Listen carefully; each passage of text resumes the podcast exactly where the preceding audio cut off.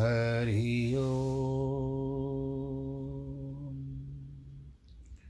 हरि ओ हरि ओ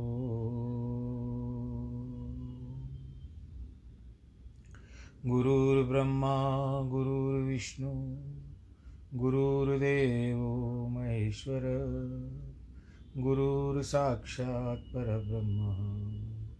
तस्मै श्रीगुरवे नमः। विघ्नेश्वराय वरदाय, सुरप्रियाय लम्बोदराय सकलाय जगद्दिताय नागाननाय, श्रुतियज्ञविभूषिताय, गौरीसुताय, गणनाथ नमो नमस्ते। नाहं वसामि वैकुण्ठे योगिनां हृदयेन च मद्भक्तां यत्र गायन्ति, तत्र तिष्ठामि नारद।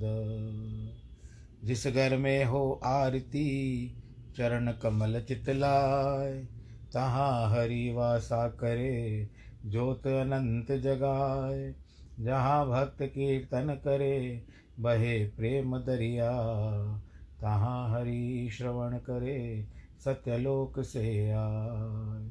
सब कुछ दीना आपने, भेंट करूँ क्या नाथ? नमस्कार की भेंट लो, जोड़ू मैं दोनों हाथ। जोड़ू मैं दोनों हाथ, जोड़ू मैं दोनों हाथ। शान्ताकारं भुजगशयनं पद्मनाभं सुरेशं विश्वाधारं गगनसदृशं मेघवर्णं शुभाङ्गं लक्ष्मीकान्तं कमलनयनं योगिविरधानगम्यं वंदे विष्णुं भवभयहरं सर्वलोकैकनाथं मङ्गलं भगवान् विष्णु, मङ्गलं गरुडध्वज, मङ्गलं पुण्डरीकाक्ष मङ्गलायस्तनोहरि सर्वमङ्गलमाङ्गल्ये शिवे सर्वार्थसाधिके शरण्ये त्र्यम्बके गौरी, नारायणी नमोऽस्तु ते नारायणी नमोऽस्तु ते नारायणी नमोऽस्तु ते श्रीमन्नारायण, नारायण नारायण, श्रीमन्नारायण, नारायण नारायण, श्रीमन्नारायण, नारायण नारायण। श्रीमन्नारायण नारायण ज्ञानारायण नारायणं। नमस्कृतं, नरं चैव नरोत्तमं। देवीं सरस्वतीं व्यास ततो जयमुदीरये। द्वैतमूलमहो दुःखं नान्यतस्यास्ति भेषजं दृश्यमेतन्मृषा सर्व मेकोहम छिद्रसोमलः। दुख का मूल द्वैत है। उसकी औषधि अन्य कोई नहीं है। यह सब दृश्य मिथ्या है। मैं एक शुद्ध चैतन्य रस हूँ। राजा जनक को आत्मा, आत्मज्ञान होने पर अद्वैत की अनुभूति हो गई। द्वैत मिट गया। अद्वैत और द्वैत क्या है? जो जुड़ा हुआ नहीं है, वो अद्वैत है और जो जुड़ा हुआ है, वो द्वैत है। सारी भिन्नताएँ समाप्त होकर एकत्व का बोध हो गई है। मैं और मेरा का यह भाव छूट गया है। इस अनुभूति के हाथ बाद वो कहते हैं कि संसार में दुखों का कारण द्वैत है। दय द्वैत का कारण है अहंकार, जिससे व्यक्ति अपने को अन्य प्राणियों से एवं परमात्मा से भिन्न समझता है। इस भिन्नता से ही उसे लोभ, लालच ईर्षा द्वेष, घृणा, संघर्ष, हिंसा, अपना पराया संग्रह वृत्ति यानी जमा करना, सुरक्षा आदि अनेक बीमारियाँ होती हैं। इनका इलाज अहंक, इनका इलाज कुछ भी नहीं है। इनकी कोई औषधि भी नहीं है। इन सब के मूल में अहंकार है अहंकार मिटने से अद्वैत का बोध होता है, किंतु लोग अहंकार को तो मज़बूत किए जाते हैं। बाकी बीमारियों का इलाज ढूंढते हैं, इसमें कोई औषधि काम नहीं करती। मनुष्य अपने को अस्तित्व से अलग मानता है, वह चीज़ों को खंड खंड से देखता है। वह समझता है, मैं अकेला हूँ, दुनिया मुझसे अलग है। मैं उस समग्र का हिस्सा नहीं हूँ, मेरा अलग अस्तित्व है। ऐसा मानकर वह संपूर्ण अस्तित्व में संघर्ष करता है। प्रकृति पर विजय चाहता है, उसके लिए चोरी, हिंसा, हत्या सब कुछ कर सकता है। यह सब कुछ अलग अस्तित्व मानने के कारण होता है। यही द्वैत है।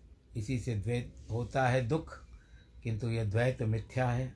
इसे वह जानना नहीं चाहता। ऐसा जानने से उसका अहंकार मिट जाएगा, उसका हो, होना मिट जाएगा, उसे मिटाना नहीं चाहता, किंतु इस राज का उसे पता नहीं है कि मिटता कुछ नहीं है। अहंकार जो क्षुद्र है उसके मिटने पर उसका परम अस्तित्व संबंध हो जाएगा। लहर मिटकर सागर में जाएगी बीज मिटकर वृक्ष बनेगा व्यक्ति मिटकर स्वयं समिष्ट बन जाएगा मनुष्य मिटकर परमात्मा बन जाएगा। जो उपलब्धि होगी वह अनंत गुणी होगी। इसका ज्ञान न होने पर वह क्षुद्र को पकड़े हुए हैं। जिस क्षण मनुष्य जान लेता है कि मैं उस अखंड का हिस्सा हूँ मैं इस अस्तित्व से भिन्न नहीं हूँ। उस दिन उसको समग्र समग्रता का बोध हो जाएगा वो उसके सारे दुख विलीन हो जाएँगे। परमात्मा को पाने के लिए, पाने का उपाय करना भी उपद्रव है। अहंकार में रहते सभी उपाय पाखंड मात्र हैं। इसके लिए परमात्मा ना जो है साधनों से नहीं मिलता। वह तो मिला हुआ है, तुम्हारे भीतर मौजूद है। अज्ञानवश प्रत्यक्ष नहीं हो रहा है। इस प्रकार धूली जम गई है, जिसे हटाना मात्र है। इसके हटते प्रत्यक्ष हो जाएगा। उस समय अद्वैत की अनुभूति होगी। तभी होगा सुख, तभी होगा आनंद। केवल अपनी आँखें खोलना और उसमें अपने वास्तविक चेहरे को पहचानने की आवश्यकता है। इसमें गुरु का इतना ही महत्व है कि भ्रांति तोड़कर सत्य का दर्शन करा देता है। जनक को इस समग्र का बोध हुआ, अद्वैत का बोध हुआ, वे जाग उठे। कहने लगे, मैं शुद्ध चैतन्य रस हूँ। सृष्टि का सारा ब्रह्मजाल टूट गया है। मुझे गुरु कृपा प्राप्त हुई है। बोलो, श्री नारायण भगवान की जय। आइए भगवान नारायण की ओर चलते हैं। राजा भरत का चरित्र तो आप लोगों ने भागवत में भी सुना होगा। आज उनका चरित्र यहाँ पर लिखा गया है। सामने आ रहा है विष्णु पुराण में। यह कथा आपको श्रीमद् भागवत के पाँचवें स्कंद में मिल जाती है। मैत्रेय जी कहते हैं, भगवान, मैंने पृथ्वी, समुद्र, नदियों और ग्रहण गण की, ग्रह गण की स्थिति आदि विषय में जो कुछ पूछा था, वह सब आपने वर्णन कर दिया। इसके साथ ही आपने यह बतला दिया कि किस प्रकार यह समस्त त्रिलोकी भगवान विष्णु के आश्रित है।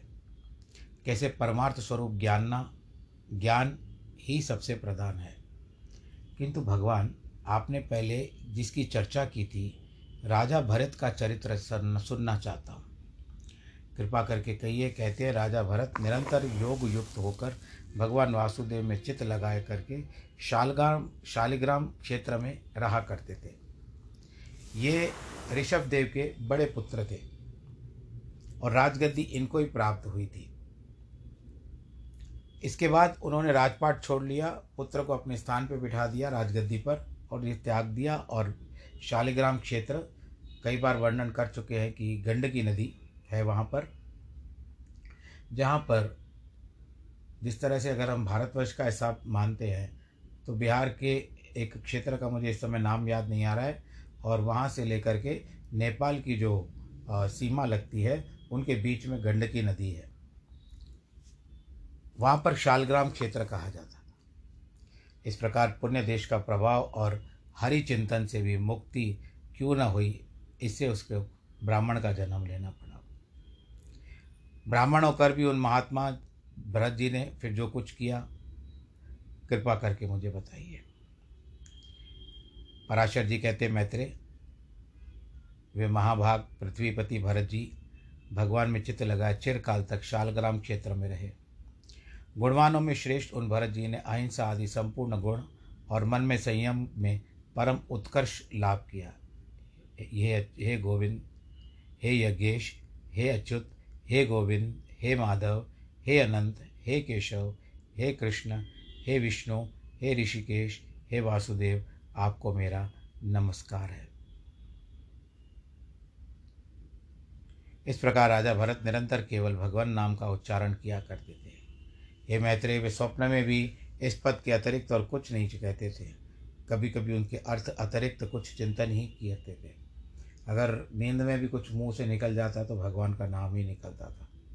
वे निसंग योग युक्त यानी किसी के संग संग नहीं योग युक्त तपस्वी राजा भगवान की पूजा के लिए केवल समित, पुष्प और कुशा की संचय करते थे और उसके अतिरिक्त कुछ कर्म नहीं करते थे। एक दिन वे स्नान के लिए नदी पर आए और वहाँ स्नान करके अनंतर उन्होंने स्नानोत्तर क्रियाएँ की। उसके बाद उसी नदी के तीर के किनारे यानी निदा, किनारे पर आसन प्रसवा, शीघ्र ही बच्चा जनने वाली प्यासी एक हरणी उस वन में से जल पीने के लिए वहाँ पर आई। उस समय जब वह प्राय जल पी चुकी थी, वहाँ सब प्राणियों को भयभीत करने वाले एक सिंह की गर गंभीर गर्जना सुनाई दी।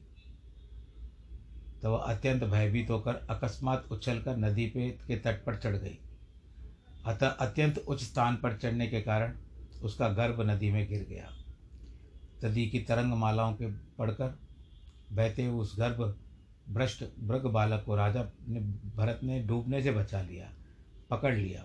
हे मैत्रेय, गर्भपात के दोष से तथा बहुत ऊँचे उछान उछालने के कारण हरणी भी पछाड़ खाकर गिर पड़ी और मर गई।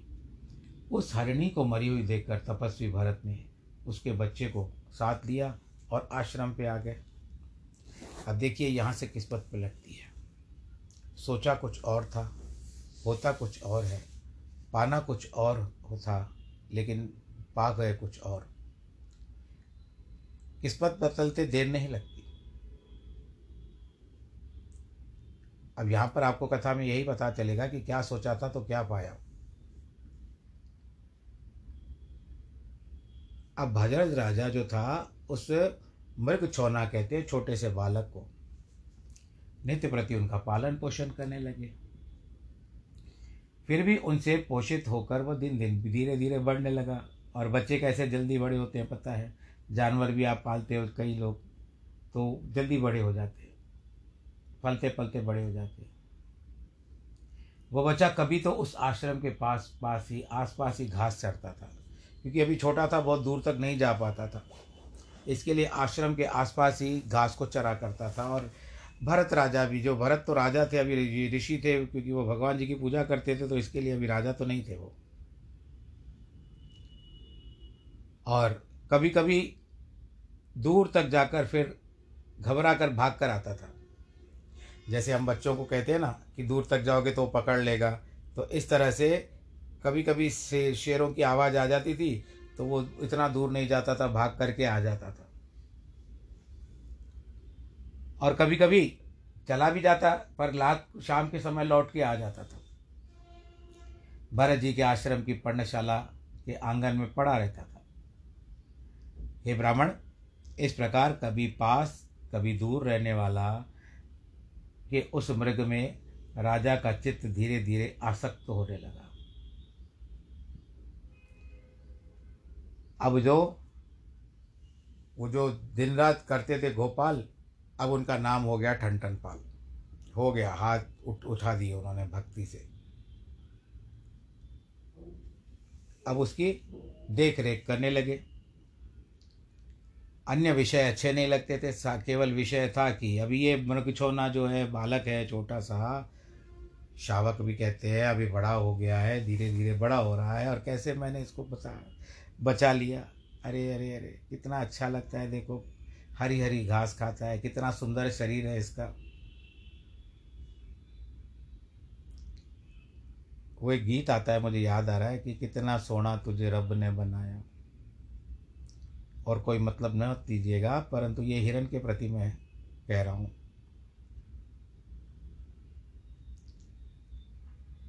जिन्होंने संपूर्ण राजपाट अपने पुत्र और बंधु बांधवों के ऊपर छोड़ दिया, वे भरत जी उस हरण के बीचे अत्यंत ममता बरसाने लगे। उसे बाहर जाने में कभी कभी देर हो जाती तो मन में विचार करते थे कि देखो अरे न जाने कहाँ चला गया। कोई भेड़िए तो नहीं खा गए किसी सेई के पंजे में मारा तो नहीं गया। फिर इस तरह से यह जो पैरों के निशान होते थे, उनको ये पीछे पीछे जाते थे। यहाँ से गया होगा, यहाँ से गया होगा। अरे यहाँ यहाँ से तो रास्ता मुड़ रहा है, यहाँ से फिरा होगा जो पूजा पाठ सब एक जगह रखा हुआ है।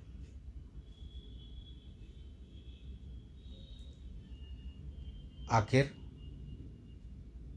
कभी कभी क्या करता है, वो सींग से मेरे पैर पीठ को खुजलाता है तो मुझे अच्छा लगता है। देखो, नवजात के दांतों में कटी हुई शिखा वाले ये कुश और काश ब्रह्माचार्यों के समान सुशोभित हो रहे हैं। देर के गए हुए उस बच्चे के निमित्त भरत मुनि इस प्रकार चिंता करते थे। जब वह उसके निकट आता तो फिर मन प्रसिद्ध हो जाता था, प्रसन्न हो जाता था। इस प्रकार सब पूजा पाठ, ध्यान, अर्चना सब छूटा एक तरफ़। और इनका आसक्ति हो गई एक तरफ़। आसक्त रहने के कारण राजभोग स्मृति स्वजनों का त्याग करने वाला राजा भी समाधि उसकी भंग हो गई। जो अनुष्ठान सोच करके चला था, वो रह गया, बीच में दरा का दरा रह गया। उस राजा का स्थिर उस मृग चंचल होने पर चंचल हो जाता। कालांतर में राजा भरत ने उस मृग बालक के द्वारा पुत्र के सजल नयनों से देखते हुए पिता के समान अपने प्राणों का त्याग दिया। हुआ यह था कि एक बार वो, इस पे जो भी लिखा हुआ है, पर भागवत की कथा में ऐसा बताया गया है कि वो अपने कुछ और हिरणों के झुंड को देखा तो उनकी ओर आकर्षित हो गया और वो चला गया, जिसके कारण उसका ध्यान करते करते भरत राजा की मृत्यु हो गई। और अंत समय में, मृत्यु के समय में भी अंत समय में जो उसका था, मैं दो तीन बार कह चुका हूँ कि अंत समय जब हुआ तो उसका सारा ध्यान वो हिरण की ओर ही था। उसकी आकृति, उसका, उसकी छवि, उसके मस्तिष्क में, मन में बसी हुई थी। तो अंत समय में हिरण का स्मरण करते हुए उसने प्राणों का त्याग किया। इसके बाद कालांतर में समय की सुदृढ़ भावना के कारण वह जम्बू मार्ग कालंजर पर्वत के घोर वन में अपने पूर्व जन्म की स्मृति से एक मृगहूत के रूप में उत्पन्न हुए। यानी वो हिरण की योनि में आ गए। हे द्विजोतम अपने पूर्व जन्म का स्मरण रह था उनको। रहने के कारण संसार से उपरत हो गया और अपनी माता को छोड़कर फिर शालग्राम क्षेत्र में वापस आकर के रहने लगा। वहीं सूखे घास फूस पत्तों से भी अपना शरीर पोषण करता हुआ जब कहता था कि विचार करते थे, भरत राजा उस समय में यह विचार करते थे हिरण की योनि में कि जब मेरा प्राण छूटेगा तो मैं यही त्याग करूँगा, अब मैं किसी में मोह नहीं रखूँगा, क्योंकि मोह रखा तो देखो मेरी क्या दशा हो गई। मैंने अंत समय में जिस हरि के लिए अपनी यात्रा आरंभ की, मैंने हरि को त्वरित छोड़ दिया और हिरण में मोह कर दिया और इसके कारण आज मैं हिरण बन गया हूँ। अंत समय आ गया फिर। उस शरीर को छोड़ दिया। और एक ब्राह्मण के घर में जन्म लिया। परंतु किस्मत अच्छी कि दो जन्म उनको याद थे, कि एक में वो राजा भरत थे, दूसरे जन्म में हिरण बने थे। सर्व ज्ञान संपन्न थे, समस्त शास्त्रों के मर्म को जानने वाले था, आत्मा को निरंतर प्रकृति से परे देखता था। हे महामुने, आत्मज्ञान संपन्न होने के कारण देवता अपना संपूर्ण, आदि संपूर्ण प्राणियों को अपने से अभिन्न रूप देखता था। उपनयन संस्कार यानी जनेऊ धारण करने के बाद गुरु के पढ़ाने के बाद भी वेद पाठ, वेद का पाठ नहीं करता था।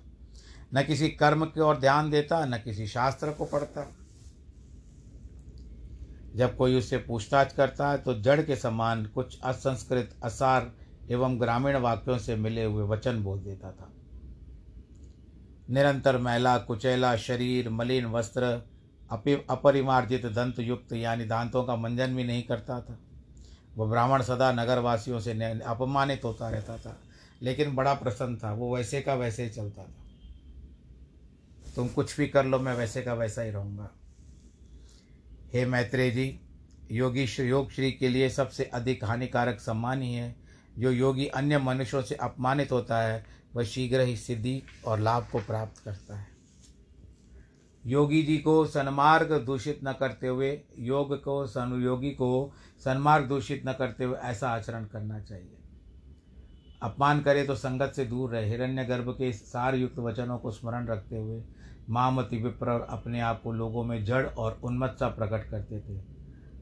कुलमाश, जिसको जौ कहते हैं, दान, शाक, जंगली फल, ये खा लेता था। जो रास्ते में मिलता खा लेता था। पिता के शांत होने पर उसके भाई बंधु उसका सड़ा गला आना, पोषण करते, उसे खेती बाली, बारी का कार्य कराने लगे। वो बैल के समान पुष्ट था। कर्म में जड़वत निश्चेष था। केवल आहार मात्र से ही सब लोग कोई के यंत्र बन जाते थे। अब उन्हें संस्कार शून्य और ब्राह्मण वेश के विरुद्ध आचरण देखने वाले रात्रि के समय प्रखत राज के सेवकों ने बलि की विधि से सुसज्जित काली का पलु बलि पशु बनाया। एक बार पकड़ करके ले गए डाकू।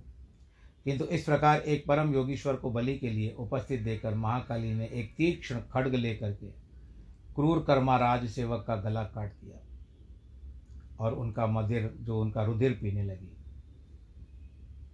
उसके बाद ये चलता गया। इसको कोई असर नहीं हुआ। चलता गया, बस हो गया ना। क्योंकि इसको पहले खिलाया पिलाया गया था। सौवीर राज नाम का राज का जो एक राजा रहुगण थे, वो वहाँ से गुजर रहे थे। वो पालकी उठा करके चल, पालकी में जा रहे थे। उनको जाना था कपिल मुनि के आश्रम, गंगा सागर। वो उनको गुरु करना चाहते थे। परंतु जब एक स्थान पे रुके, कुछ भोजन व्यवस्था, जलपान की व्यवस्था के लिए रुके तो उनमें से एक कहार जो था, वो भाग गया। चार लोग उठाते हैं ना पालकी को। या डोली का हो तो एक भाग गया। ये ढूँढने लगे, कहाँ गया कहाँ गया कहाँ गया? तो राजा को जाके कहता है कि ये कार मिल नहीं रहा है। कहते, किसी को पकड़ के लाओ। आखिर राजा यहाँ भर, भरत बैठे हुए थे, उसको पकड़ के लेकर आए। उसको कुछ पता नहीं था, वो चलने लगे। पर आगे के स्थान पे रखा गया इसको। जब आगे के स्थान पे रखा गया तो भरत राजा जो थे, वो चल नहीं उन्होंने उनको कभी ऐसा अभ्यास नहीं था कि पालकी उठा करके चले। और दूसरों यह भी था कि अगर मैं चलता हूँ, अनजाने में मेरे पैर के नीचे कोई जीव जंतु मर जाएगा। इसके लिए चलते चलते जैसे किसी जीव जंतु को देखते, वो उछल पड़ते। जिसके कारण बार बार उछलने से वो जो पालकी थी, उसका संतुलन सही नहीं था। राजा को भी भीतर से बहुत बहुत चोट लग रही थी। हिल डुल रहे थे राजा। कितनी बार तो क्रोध किया पर वो कहार कह रहे थे कि हमारा कोई दोष नहीं, हम तो बराबर चल रहे हैं, परंतु ये जो है नया व्यक्ति, ये असंतुलित कर रहा है डोली को। तब राजा ने कहा, अरे तूने तो मेरी शिविका को थोड़ी दूर वहन किया, इतने में थक गया। तू वैसे भी बहुत मोटा मुस्टंडा दिखाई देता है, और तुझसे थोड़ी मेहनत नहीं होती? ब्राह्मण बोला, राजन मैं न तो मोटा हूँ और न मैंने आपकी शिविका ही उठा रखी है। मैं थका भी नहीं हूँ। मुझे श्रम सहन करने की आवश्यकता है। राजा बोले, अरे, तू तो प्रत्यक्ष मोटा दिखाई दे रहा है। और इस समय शिविका जो पालकी को कहते हैं, उसको कंधे पर रख करके इतना सा बोझा तो नहीं उठा सकता। ब्राह्मण कहते, राजन, तुम्हें प्रत्यक्ष क्या दिखाई दे रहा है? मुझे यह पहले बताओ। उसके बलवान अथवा अबलवान आदि विशेषणों की बात पीछे करना। तूने मेरी शिविका का वहन किया, इस समय भी तेरे कंधे पर रखी हुई है। तुम्हारा ऐसा कहना सर्वथा मिथ्या है। मेरी बात सुनो। पृथ्वी में तो मैं, मेरे पैर रखे हैं। पैरों के ऊपर जंगाएँ हैं। जंगाओं के ऊपर दोनों उरु है, कमर है। तथा उरुओं के बीच में उदर है, पेट है। उदर के ऊपर छाती है और दोनों बाहें हैं। कंधों पर स्थित है तथा कंधों के ऊपर ये शिविका रखी है। इसमें मेरे ऊपर कैसे बोझ रहा? ये पंचतत्व का शरीर बना हुआ है। इस शिविका के जिसे तुम कहा जा रहे हो कि शरीर रखा हुआ है, वास्तव में तुम वहाँ शिविका में और मैं यहाँ पृथ्वी पर, ऐसा कहना सर्वथा मिथ्या है। मैं तुम और अन्य समस्त जीव पंचभूतों से ही वहन किए जाते हैं। हमारा जो भी कार्य होता है पंचभूतों के द्वारा होता है, तथा भूत वर्ग भी गुणों के प्रभाव में पकड़कर बह जाता है। हे सत्वादि गुण भी कभी कर्मों के वशीभूत है, समस्त जीवों में कर्म अविद्याजन है। शुद्ध अक्षर शांत निर्गुण प्रकृति से परे है। समस्त जीवों में एक ही ओत प्रोत है। इसके लिए, हे राजन, जो तुमने कहा वो उचित नहीं है। पृथ्वी पात जंगा, कटी, उरु, उस पर कंधों पर रखी हुई है शिविका मेरे भार रूप हो जाती है। ये कैसे तुमको लगा? पराशर बोलते हैं, चुप हो गए? तो राजा कहते हैं, अरे ये क्या तुम बता रहे हो? तुम क्या ज्ञानी हो? कोई विद्वान हो? ब्राह्मण बोलते हैं, मैं हे राजन, सुनो, मैं अमुक हूँ, यह बात कही नहीं जा सकती। तुमने जो मेरे यहाँ पर अनेक कारण पूछा, उसका आना जाना, सभी क्रियाएँ कर्म फल का उपभोग किया करती है। सुख दुख का भोग भी देह आदि को प्राप्त करने वाला है। धर्म, धर्मजन्य सुख दुखों को भोगने के लिए जीव देहादि धारण करता ही है। राजा कहते हैं तो समस्त कार्यों में धर्म और अधर्म का क्या कारण है? और मैं कौन हूँ? इस प्रकार का किस तरह से पता चला?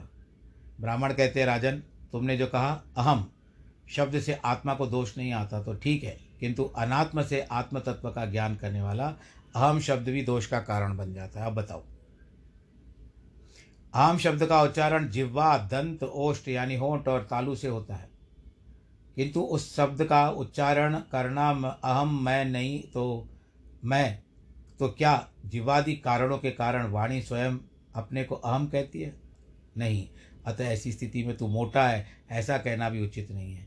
सिर पर क्या चरणादि रूप यह शरीर भी आत्मा से पृथक है? हे राजन, अहम शब्द का कहाँ प्रयोग करूँ? तू राजा है, तू शिविका के समान शिविका वाहक है। यह सारी तेरी प्रजा है।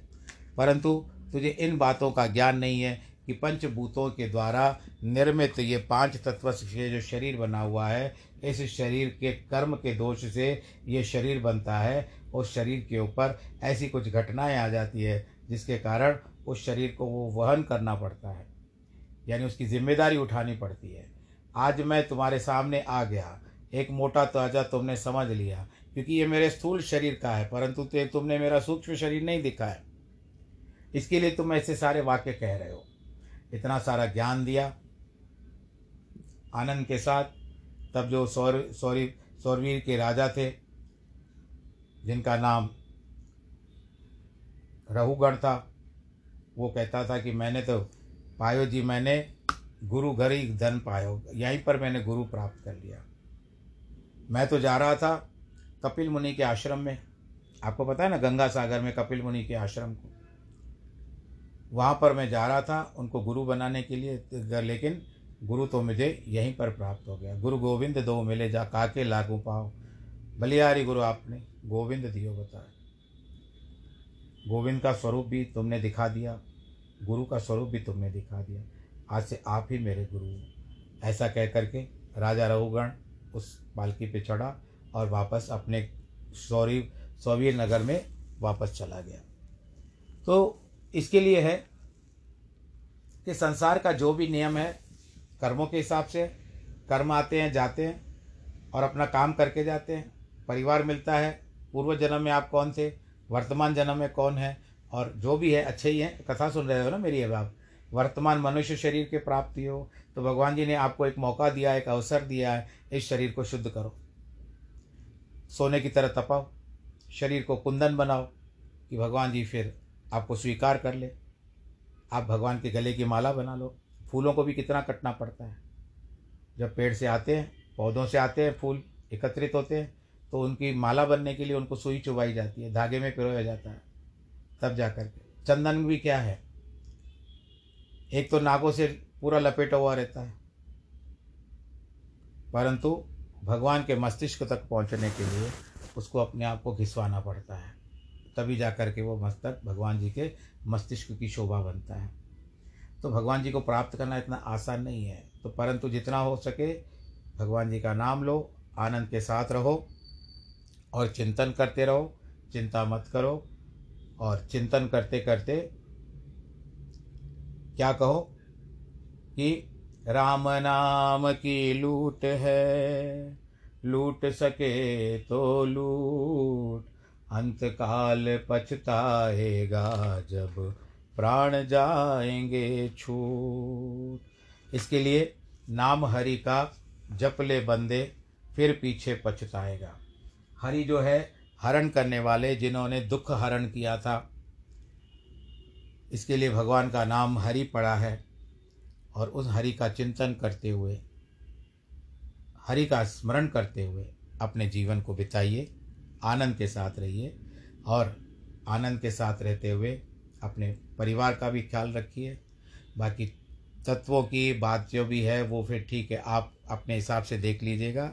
बस आपको मैं यही कहना चाहता हूँ कि आज जिनके जन्मदिन है और वैवाहिक वर्षगांठ है, उन सबको बहुत बहुत बधाई।